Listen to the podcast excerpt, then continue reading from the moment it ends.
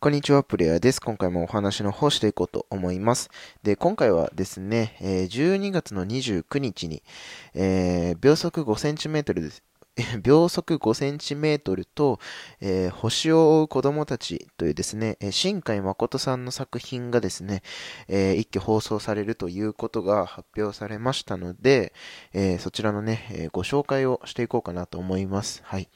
で、僕自身はね、新海誠さんの作品は、まあ、結構見てる方かなというふうに思うんですけれども、うん。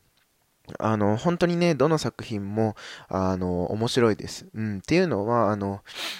お話がね、ほんと最初の方って新海さんの作品ってなんかこうちょっとわからない、うん、なんだこの映画はっていう風なね、えー、感じになるものが多いんですけれども、こう後半になるにつれてね、あの一つ一つの綺麗にこう伏線をね回収していくのがね、あのめちゃくちゃ気持ちよくて、うん、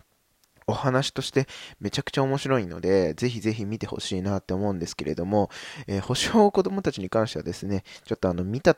見た時期がですね、あの、もう昔すぎてですね、あんまりお話を覚えてないので、えー、今回は秒速 5cm についてね、えー、お話ししていこうと思います。はい。で、秒速 5cm、あ、でももうやるか。やるからあれなんだけど、えっと、秒速 5cm ね、あの、こちらもね、本当にあの、最初の方は、あの、男女のただの恋愛物語みたいなね、風に感じるんですよね。まあまあ、そうなんですけど、そう最終的にはそうなんですけれども、あの、そう、お話の序盤はね、結構どこにでもありがちな、うーん、なんだろう、男女の恋愛のね、物語なのかなと思ったらね、後半、こう、本当にこう、いろんなところにね、あった伏線をね、こう、綺麗に回収していくので、うん。あの、やっぱりこう、新海さんの作品らしいね、こう、普通のやっぱりこう、男女の恋愛物語ではなくて、うん。ちょっとこう、変わったね。でも、本当ロマンチックな、すごいあの、綺麗なね、ストーリーになってるので、えー、ぜひ見ていただければなというふうに思います。うん。そしてね、えー、新海さんの作品はね、やっぱりね、あの、絵がすごく綺麗で、うん。あの、ここもね、すごい見てほしいところだなっていうふうに思っていて、まあ、ちょっと作品は変わってくるんですけれども、えー、四季折々っていう作品もね、えー、新海さんが手掛けているんですけれども、あの、四季折々という、えー、映画はですね、確か台湾のね、台湾のおは台湾の子たちのお話で、えー、4部構成で1つの、えー、映画にまとまってる、ん ?4 部構成で1本の映画になっているものになります。うん。こちらもね、本当にあの、いろいろね、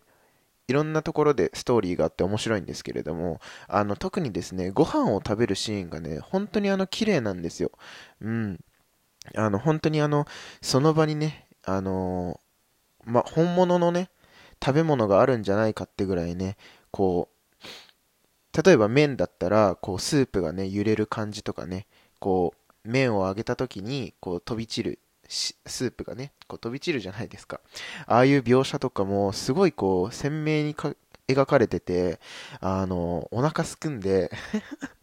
夜中にはね、あんま見ないで、見ないようにしていただければなと思うんですけれども、本当にね、こちらの映画も面白いので、えー、合わせてね、まあもしお時間ある方はね、見ていただければなと思います。